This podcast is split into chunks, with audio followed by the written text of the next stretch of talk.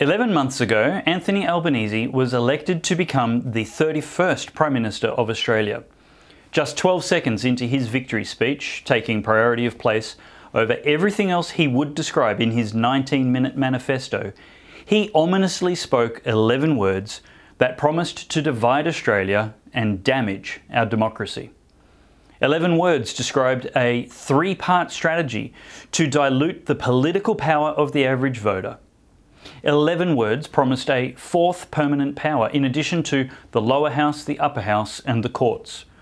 Just 11 words warned those paying attention about the coming campaign to add a whole new chapter to the Constitution, to hand extraordinary new powers to an activist judiciary, and to rewrite the Australian history books to suit the rent seekers of the racial grievance industry. What are those 11 words? What is the three part strategy to divide and conquer? What can you do to stop the radicals from forever changing our Constitution? Well, stay with me for this episode as I answer those questions with my special guest. I'm Dave Pellowe, and you are watching the Church and State Show. May all that you stand for and that we stand for be preserved under the providence of God for the happiness of mankind. The trouble is caused by unthinking people who carelessly throw away ageless ideals as if they were old and outworn machinery. But it is the values of individual liberty, equality before the law, and the supremacy of people over the state to which we can always, with confidence, return as a powerful and uniting force. Australia is not a secular country, it is a free country.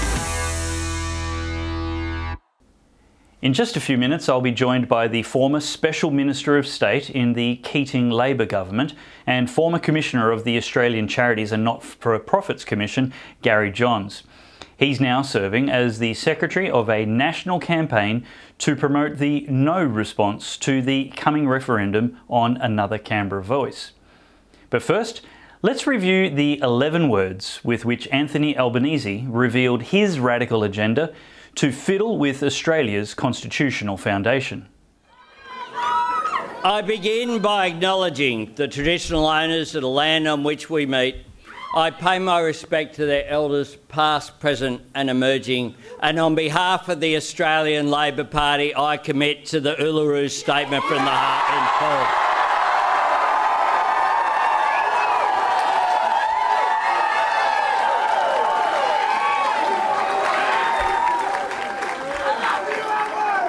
And I say to my fellow Australians, thank you for this extraordinary honour. Tonight, the Australian people have voted for change. With those words, Prime Minister Anthony Albanese revealed that his agenda is every bit as radical as Lydia Thorpe's. The Australian people did vote for a change from the uninspiring and disappointing Morrison government, even if they didn't fully understand what they would get instead. Now we're being asked to vote for change again this year, a permanent change to one of the 10 oldest, most stable, and successful national constitutions in the world. The first of many serious problems with the proposal is that such a radical solution as a whole new chapter to the Constitution is effectively permanent. For all intents and purposes, it will be virtually impossible to undo such a change to the Constitution if it proves to be harmful to reconciliation or closing the gap, or just another trough for Canberra snouts. The so called First Nations voice is just another bureaucratic entity in a very long parade of bureaucratic Aboriginal organisations, the results of which over many decades have given little to no evidence to support the conclusion that another one will deliver the outcomes every other one has failed to. Most memorably of those is ATSIC, the Aboriginal and Torres Strait Islander Commission. Both Labor and the Coalition were in full agreement 18 years ago that the Aboriginal bureaucracy was a failure in its integrity and intentions to deliver better policy, service, and outcomes for Indigenous Australians. Something we all want, but not at any cost. Although Albanese and the Aboriginal industry could deliver the same bureaucracy they're currently designing without changing the Constitution, the strategy is to make this organisation as permanent as both houses of Parliament and the courts, no matter how little success it has or how much taxpayer money it wastes. Advocates for another Canberra voice admit they want to prevent future parliaments from abolishing it, even with bipartisan support. But that is exactly what a consensus of an elected parliament should be able to do with a chronically failing bureaucracy. Organisations which have nothing to fear from democratic elections have nothing to lose if their advice does more harm than good. As the black American thinker Thomas Sowell says, the fatal attraction of government is that it allows busybodies to impose decisions on others without paying any price themselves. That enables them to act as if there were no price, even when there are ruinous prices paid by others. Have you heard the Yes activists complain that the extra Canberra voice is not a third chamber of parliament? They claim that because the additional Canberra voice can't pass or veto legislation, it isn't technically a third chamber. Well, the proposed functionality of a racially exclusive and constitutionally enshrined Canberra voice is incredibly similar to that of the British upper house, the House of Lords. Did you know that the House of Lords also cannot pass or veto legislation? but can slow it down and make representations, provide advice to the government. Its primary function is as a chamber for the revising of plans and policies made in the lower house of the British Parliament. There's much more to be said about the additional Canberra voice. And joining me now to discuss a national campaign to promote the reasons for caution about this referendum is the past Special Minister of State in the Keating government and former Australian Charities Commissioner, and now the Secretary of Recognise a Better Way, with a PhD in public policy, Dr. Gary Johns. Gary, welcome to the Church and State Show. Thanks, Dave. Now, uh, can I get you to introduce um, that group and, and highlight its claim? A lot of people watching will uh, be looking forward to some organisation for the No campaign and have been waiting for, for such a, um, an entity to provide some material and arguments and, and strategies going forward. So, uh, explain who the group is and uh, what we can look forward to over coming months. Good. Well, thanks for the opportunity. Um, look, essentially, uh, we're concerned citizens, uh, pretty experienced ones, I might say who realise the damage that uh, recognising Aboriginal people in the Constitution with this particular highly political mechanism, this voice, will damage Australia. We think, so we started with the proposition, we think we can help those Aboriginal people who need help, and most don't, a better way. So cleverly, we thought we'd say recognise a better way. Now, mm-hmm. Uh, we have three simple propositions. We're saying, look, there is a debate to be had about recognising the existence of a people who were here before the Europeans, pre 1788. And let's have that debate. We would tend to be in the camp to say it's an historic recognition. You cannot recognise contemporary Aboriginal people in the Constitution without giving them special rights. I think uh, you know Professor Greg Craven and Julian Leeser, Damien Freeman, who are a group called Uphold and Recognise, have now proved it's really not possible to have a contemporary recognition in the Constitution, as I say, without creating group rights, mm. which would destroy individual equality. That is a major concern. Major one. And it's a right that no one else has. But we'll get to that in a minute. So, so we've said let's have that discussion about a form of recognition. So, the second point of recognise a better way is to say, well, who are we doing this for? And we say, well, about 20% of Aboriginal people are in big trouble, but about 80% are doing as well as other Australians. And so, by big trouble, you mean they're experiencing uh, negative, adverse outcomes whole, compared to the population the whole average? trauma bit. I'll tell you where the figure comes from. About 20% of Aboriginal men have been to jail, which is a shocking figure. It, it's, and they've been to jail not because they're Aboriginal, because mostly they were convicted of severe crimes, crimes against the person, men, women, other, uh, and children. So uh, their lives uh, are, are in a terrible condition, the lives of their families in a terrible condition. But as high as that figure is, it's only 20% of the Aboriginal population. Smaller proportion for women, Aboriginal women. But if you take the 20% of men out of all of those measures that arise from the census, you know, the social class, education, jobs, and so on, magically you find that Aboriginal people in the 80% are doing about as well as other Australians. So you say, well, hang on, isn't that the answer? 80% of Aboriginal people have worked it out. They have entered the open modern society, which is the only one there is, and we didn't make it, it's, it's the one we all swim in, they've worked it out. So for us, we think we should have a conversation, if you like, with the 20%. And the third point is why do we need this big new national committee and a new bureaucracy? We've already got established Aboriginal organisations. Aboriginal people are probably, uh, in a proportional sense, the most politically organised group in Australia.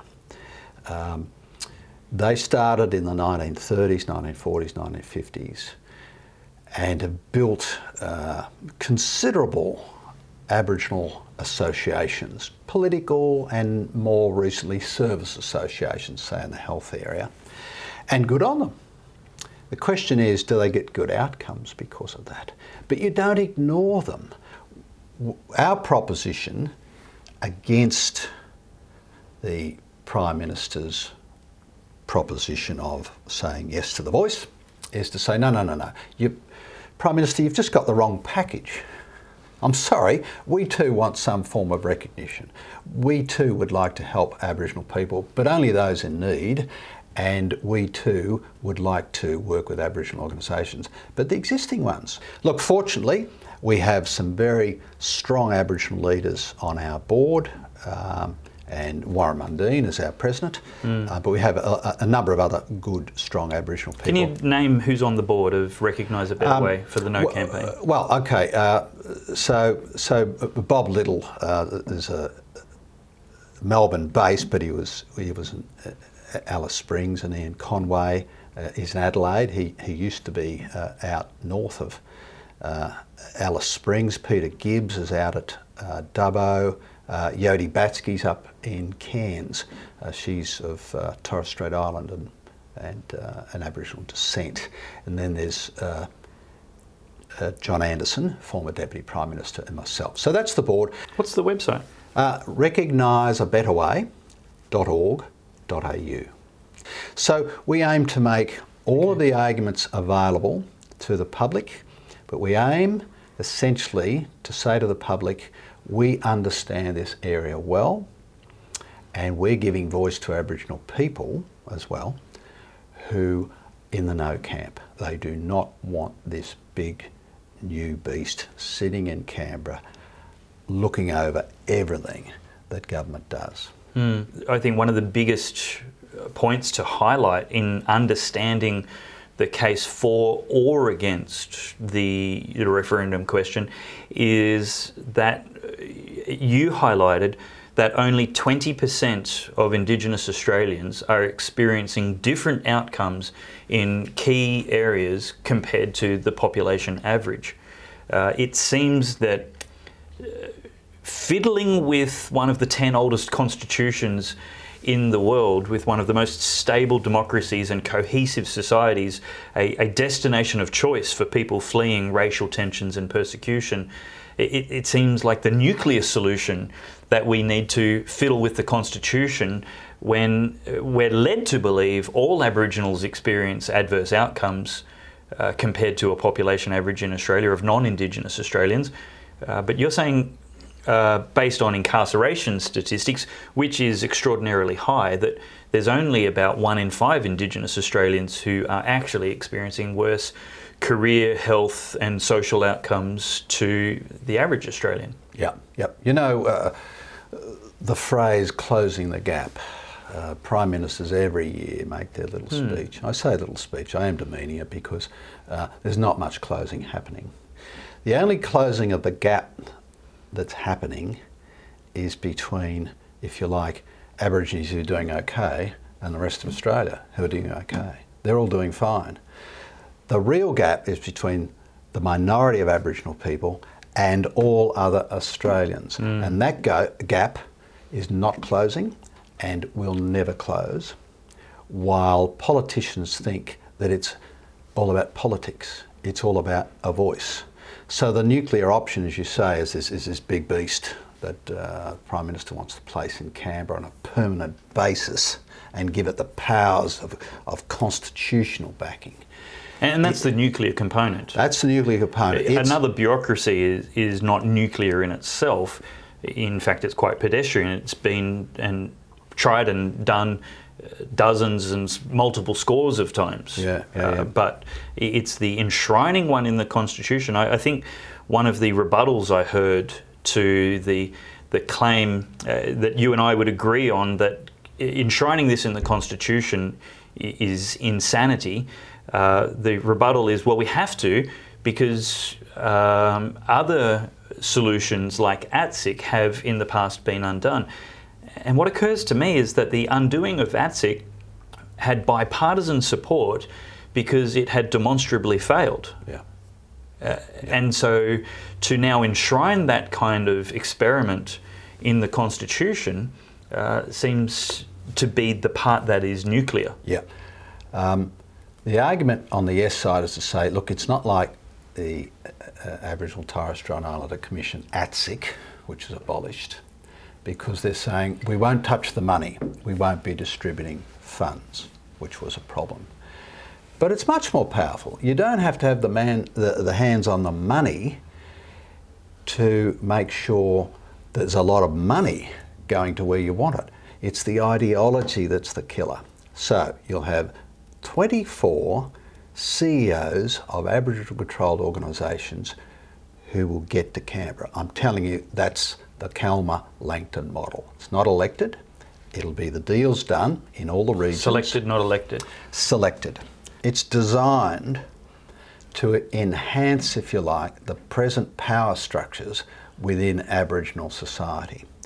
And that power structure is not an original structure pre 1788.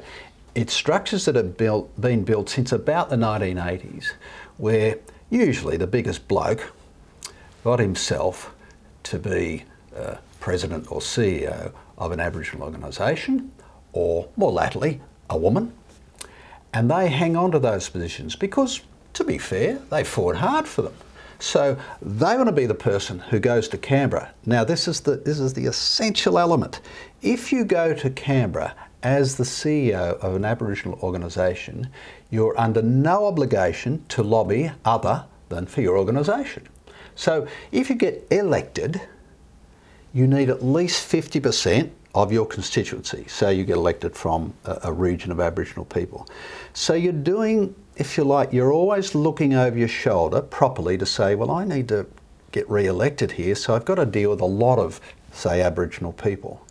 But if you're selected because you're the biggest employer in the area, you're just going to look after yourself. The incentive is to keep looking after yourself and your employees because that's how you got selected. The organisation that It's, sent you. it is a corrupt way of operating. The Constitution, Yes. if you know, as you know, it just really distributes power among the essential uh, elements of our political society, which is uh, the Parliament, Reps and Senate, uh, the executive government, that's the group that elected uh, in a majority but run the place, they're the government, and the judiciary, the courts, and then there's the states as well.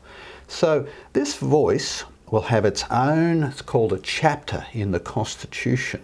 Now, even if it just says very little, just says, oh, there shall be a voice, a High Court judge in time will say, oh, hang on, this has a chapter all of its own. It must be important. So they'll take it very seriously. Uh, you're dead right. It is a nuclear option to put that sort of thing into the Australian Constitution. The notion of the voice, a, a euphemistic reference, uh, suggests that there is currently a paucity, a, a lack of committees and organisations' uh, voices on behalf of Aboriginals to Parliament that are consulted uh, for legislation and, and policy development. Is that the case? Is there a lack of Aboriginal voice to Parliament currently? No, no, there's not. Uh, not only that, that there are 11 members, uh, every parliamentary committee bends over backwards to make sure they hear from a constituency, whether it's Aboriginal or not.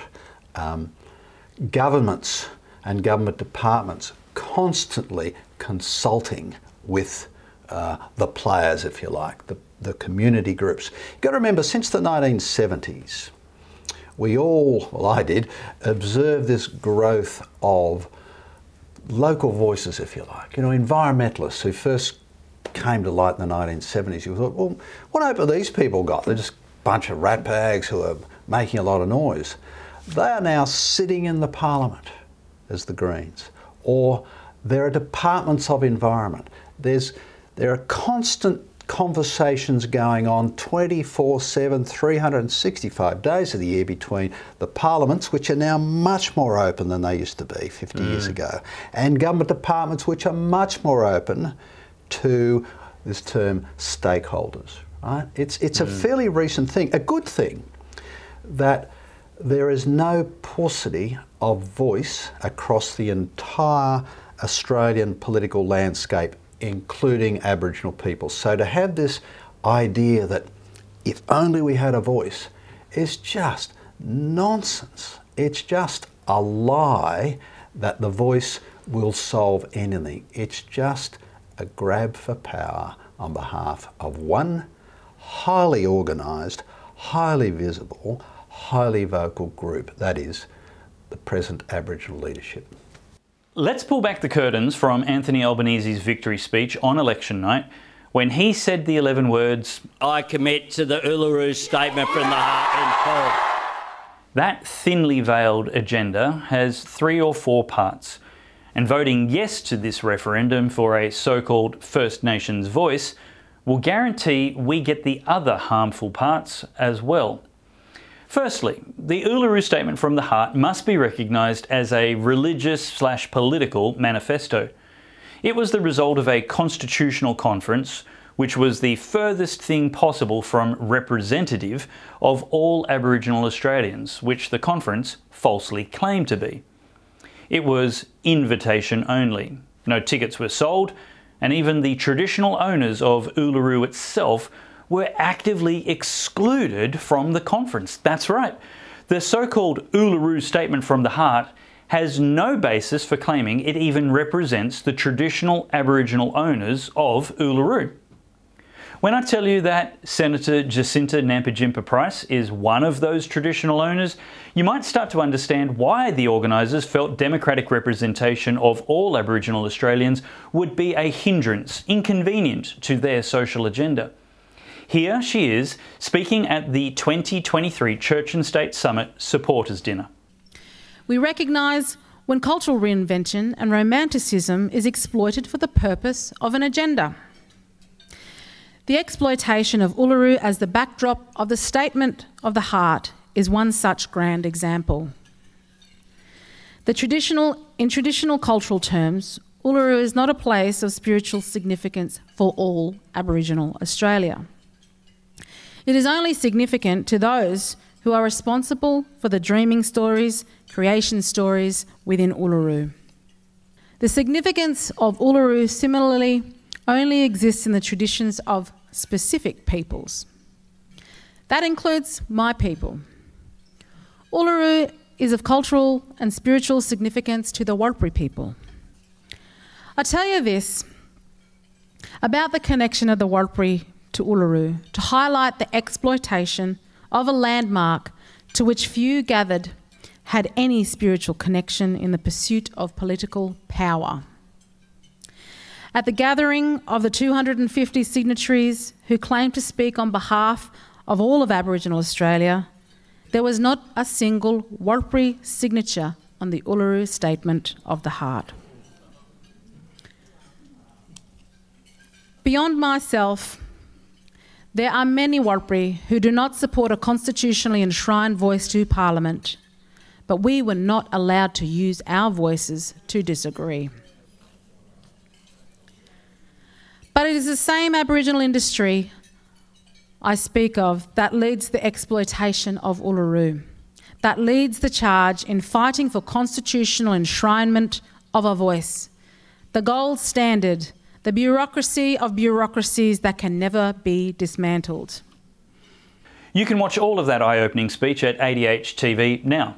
Profits support this important media ministry. So, if the root of the tree is diseased with divisiveness amongst Aboriginals, how is anyone expected to take their claims of promoting racial harmony and healing seriously? But let's take a closer look at the branches other than another Canberra voice. This sovereignty is a spiritual notion. The ancestral t- tie between the land, or Mother Nature, and the Aboriginal and Torres Strait Islander peoples who were born therefrom remain attached thereto and must one day return thither to be united with our ancestors. This link is the basis of the ownership of the soil, or better, of sovereignty. We call for the establishment of a First Nations voice enshrined in the Constitution. Makarrata is the culmination of our agenda, the coming together after a struggle. We seek a Makarrata Commission to, to supervise a process of agreement making between governments and First Nations and truth telling about our history. It is a religious text, laden with pagan beliefs like animism and ancestor worship. It literally describes Aboriginal sovereignty over this continent as a spiritual and sacred notion, the land as an entity they are born from, remain attached to, and return to upon their death. The text's supporters agree this religious belief is the basis of Aboriginal ownership of the land. In promising to implement this manifesto in full, this government skirts awfully close to violating Section 116 of the Constitution, which prohibits the Commonwealth from making any law to establish any religion or to impose any religious observance. The most chilling agenda described in the Uluru Statement from the Heart includes the notion of a treaty, as if we are two nations, either at war with each other or aligning against another. We are not two nations. Or Albanese would need to change our anthem again from the claim that we are one and free. A 2017 ABC article explains what Makarrata really means, and every voter should pay attention before making their choice to impose such violence upon our nation. Quote, Makarrata literally means a spear penetrating, usually the thigh, of a person that has done wrong, so that they cannot hunt anymore, that they cannot walk properly, that they cannot run properly, to maim them, to settle them down, to calm them. That's Makarrata, End quote. Makarrata is a complex Yolngu word describing a process of conflict resolution, peacemaking, and justice. It would be a mistake to interpret it simplistically, especially given the bilious behaviour of people like Professor Marcia Langton threatening what she imagines to be terrible consequences, like no more Aboriginal rituals before meetings for anyone daring to disagree with the referendum question. It is no stretch to draw parallels between the uncivilised, hateful, and traitorous behaviour of Senator Lydia Thorpe in the Senate and other public places to spearing Australian society through the thigh maiming our nation so it cannot walk properly to a future without racial division. She and other blacktivists believe in Makarrata more than the lying harlot media will ever admit. And Anthony Albanese, like Lydia Thorpe, is committed to the Uluru Manifesto in full. That's what we're being asked to say yes to. How can anyone be reconciled to people that won't accept anything except full surrender and capitulation to their political agenda, and choose to be deeply offended by any democratic differences in opinion about possibly better ways of closing the gap and helping the just one in five Aborigines who don't do as well as the other 80% and all non Indigenous Australians? Listen to excerpts from Noel Pearson's extensive, divisive diatribe on ABC Radio recently. He describes people voting no variously as a spectre of a Judas betrayal of our country, undertakers preparing a grave, miserable, going low, hateful, fearmongers, prejudiced, negative, a betrayal comparable to the crucifixion of Christ, calculating political opportunists, chucking Indigenous Australians under the bus. Sad, opposed to goodwill, sneering, completely useless, destroyers of reconciliation, and liars spinning a yarn. There's obviously no room in Mr. Pearson's mind for the possibility that anyone could sincerely hold both hopes for racial unity and concerns about the Aboriginal industry's published agenda. Was that meant to be the high road of gracious generosity with which Yes campaigners will respond to anyone daring to disagree with their referendum question? Then, whether Australia votes yes or no, it really will be a spear through the thigh of the nation in a brutal exercise of so called social justice. Either way, we mustn't allow ourselves or others to be bullied into enshrining another Canberra voice in the Constitution forever. We saw in an earlier clip that at his election victory speech, Anthony Albanese said that in this term of government he would deliver the Uluru Statement from the Heart in full. When people vote yes to this referendum question, uh, what are they getting in addition to a constitutional voice for Indigenous people? It's, it's a very important question. Uh, because it's as if we're voting for one thing, which is just a voice, pop it into the Constitution, away you go. But that's not what the Prime Minister said. The Prime Minister said, I want the whole Uluru Statement. Now, the Uluru Statement was uh, a piece of poetry, really, that was written by a very small group, uh, probably uh, uh Marcia Langton, Noel Pearson, um, on a weekend. And uh, they framed it up and said, we should have three things a voice, treaties between Aboriginal and non Aboriginal Australians, and this process called truth telling. And there's another element to it. They also wanted to establish what they call a Makarrata Commission. And the commission, which would be a permanent commission, will undertake, if you like, the negotiations for treaties and the truth telling exercise. So you're voting for something very, very complicated. First, the voice in the Constitution. If that gets up, and with uh, you know the, the, present leaning of the government, there's no doubt you'll get the Makarrata Commission, and then you'll get the treaties, and then you'll get the truth telling. So a vote for the voice is a vote for voice treaty and truth telling. And I tell you what, the only difference between Senator Lydia Thorpe, the former Green Senator from Victoria, and Anthony Albanese is the order in which they want those.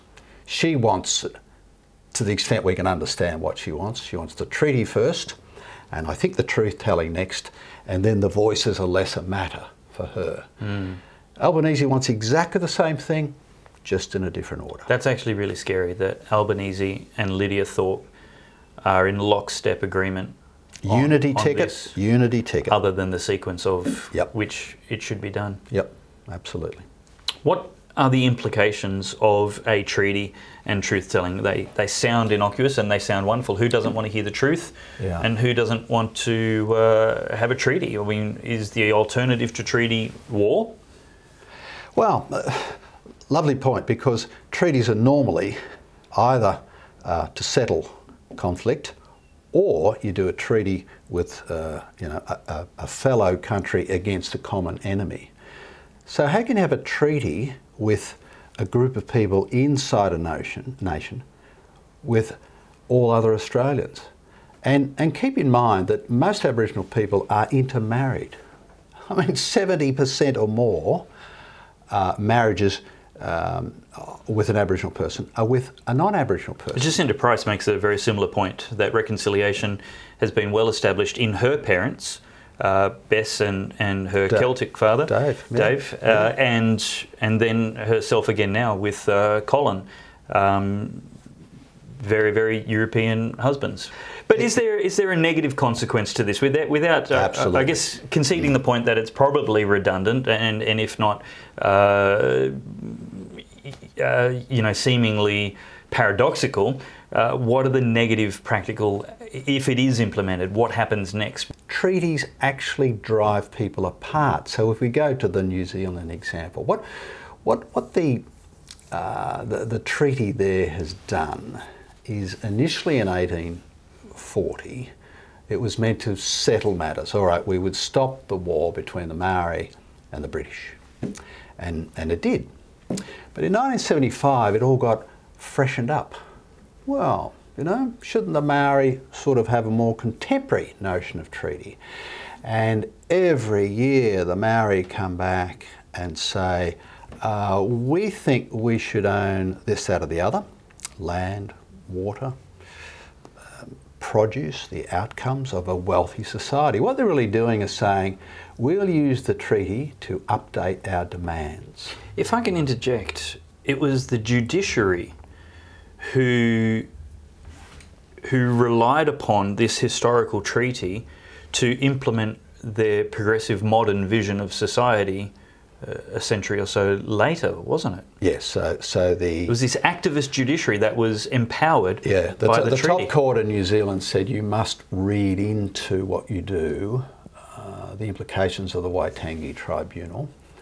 Um, so it gets freshened up all the time. It could be you can never have settlement. I think it was Prime Minister Bolger in the 1980s, a Conservative Prime Minister of New Zealand. He said to the Maori, "Okay, um, how about we give you a billion dollars and settle it?" Now, the Maori were insulted because they don't want to be paid off ever. They don't want a settlement, they want a refreshment. And, and the cruel thing of this is, I would like to see Maori New Zealand or Aboriginal people in Australia known for the contribution they make, not for the amount they can screw out of a treaty. And they do make a contribution. There are 50,000 graduates in Australia from Abori- of Aboriginal descent, 70,000 of university, 70,000 graduates of TAFE. Uh, and we do see Aboriginal people emerging right throughout, you know, uh, the professions and the trades. They've made it. So why would we insult all that achievement by saying, no, no, no, you just need a treaty with a white man, that's how you earn your money? That's, that's an awful thing to say to people who, by their own good measure, have done well. I mean, hmm. the Pearsons and the Langtons of the world should simply tell the 20% of Aboriginal people who are in strife how, they, how did they make it? Can you tell us what the trick was? Maybe it was superior intelligence. Well, that's fair enough. They're obviously very intelligent people. But for the rest of us, you know, ordinary folk, can you just tell us how you made it? How come you have uh, extraordinary positions of power and good income in this society, but your fellow Aboriginal people sitting out in northern Australia are in big strife? Can you, can you tell them how it's done and not pretend that if you take power in the Constitution, someone else would do that for you? You, Noel and Marcia, have to have that conversation with your people. You can have it privately if you want. it can be face to face, but it's in your hands and the hands of the 80% of Aboriginal people and all of us who are trying to help to have a direct conversation. Come on, we're talking about real people. We're not mm. talking about identities and groups. Frederick Douglass, uh, famous uh, African American uh, uh, political philosopher and, and activist, uh, was asked, uh, What extra can we do for you to, to help achieve equality? And uh, his response was something along the lines of, if you'll forgive me for paraphrasing, you've given us our freedom, now leave us alone. That is the best thing you can do to help us. Yes. Uh, just leave us alone. Um, what is there to fear uh, or, or, be cautious of in what is commonly called by the Aboriginal industry truth telling? Mm. Whose truth? What truth? Now, truth telling commissions have been established uh, throughout, uh, if you like, the colonial nations, post colonial nations in Africa and South America. So, if you're in South Africa and uh, you've only recently thrown off the yoke of the white man, it's raw. And uh, African, South African people will have live stories of the effect which apartheid had in their lives. And I think that's a good exercise to get it out on the table. Doesn't solve problems, though, as we find in South Africa. But how does it apply in Australia when, if you like, uh, well, the yoke has never been thrown off. We're still here. You know, the whites are still here. So um, 80% of Aboriginal people have joined. There is no problem. There is no yoke to throw off. So what's what's going on here? What's this conversation? I think it's again it's a buttress to the treaty to say you're treating us poorly and we'll use this device, the treaty, to get reparations. Now that's so sad. And we've already had these commissions. Since the, in a different style, if you like, the uh, Royal Commission of Aboriginal Deaths and Custody, custody and the Bringing Them Home inquiry. Uh, we've had five commissions of inquiry right across Australia, mostly led by Aboriginal men and women, into uh, child sexual abuse in Australia. And the stories were told. We've had the truth telling, and then we had the uh, institutional child sexual abuse Royal Commission, where Aboriginal people, nearly a thousand of them, told their own stories. So we've actually been through the truth telling exercise, and there have been copious recommendations, uh, mainly implemented. Why would we go through that again? If it helped, well and good. If it didn't, you wouldn't want to do it all again. So the truth telling thing uh, has a wrong basis in history, if you like. Uh, has already been done. It would be very foolish to do this again. And I can tell you, the Makarrata Commission would be staffed by the same in crowd that's failing to save the problems of the 20% now. Very, very good. Well, thank you very much for your time. Just before we go, uh, can you tell us briefly about your, your new book, The Burden of Culture? Okay, uh, this makes the simple proposition that you won't solve the problems of the 20% unless you have an honest conversation to say some of the problems of those 20% resolve or revolve around their own culture. Okay, so if you think resolving matters between people should be done in a violent manner, you've got a problem. But that is central to Aboriginal culture. If you believe in payback as a way of settling differences, then you've got a problem, and that is a central element of Aboriginal culture.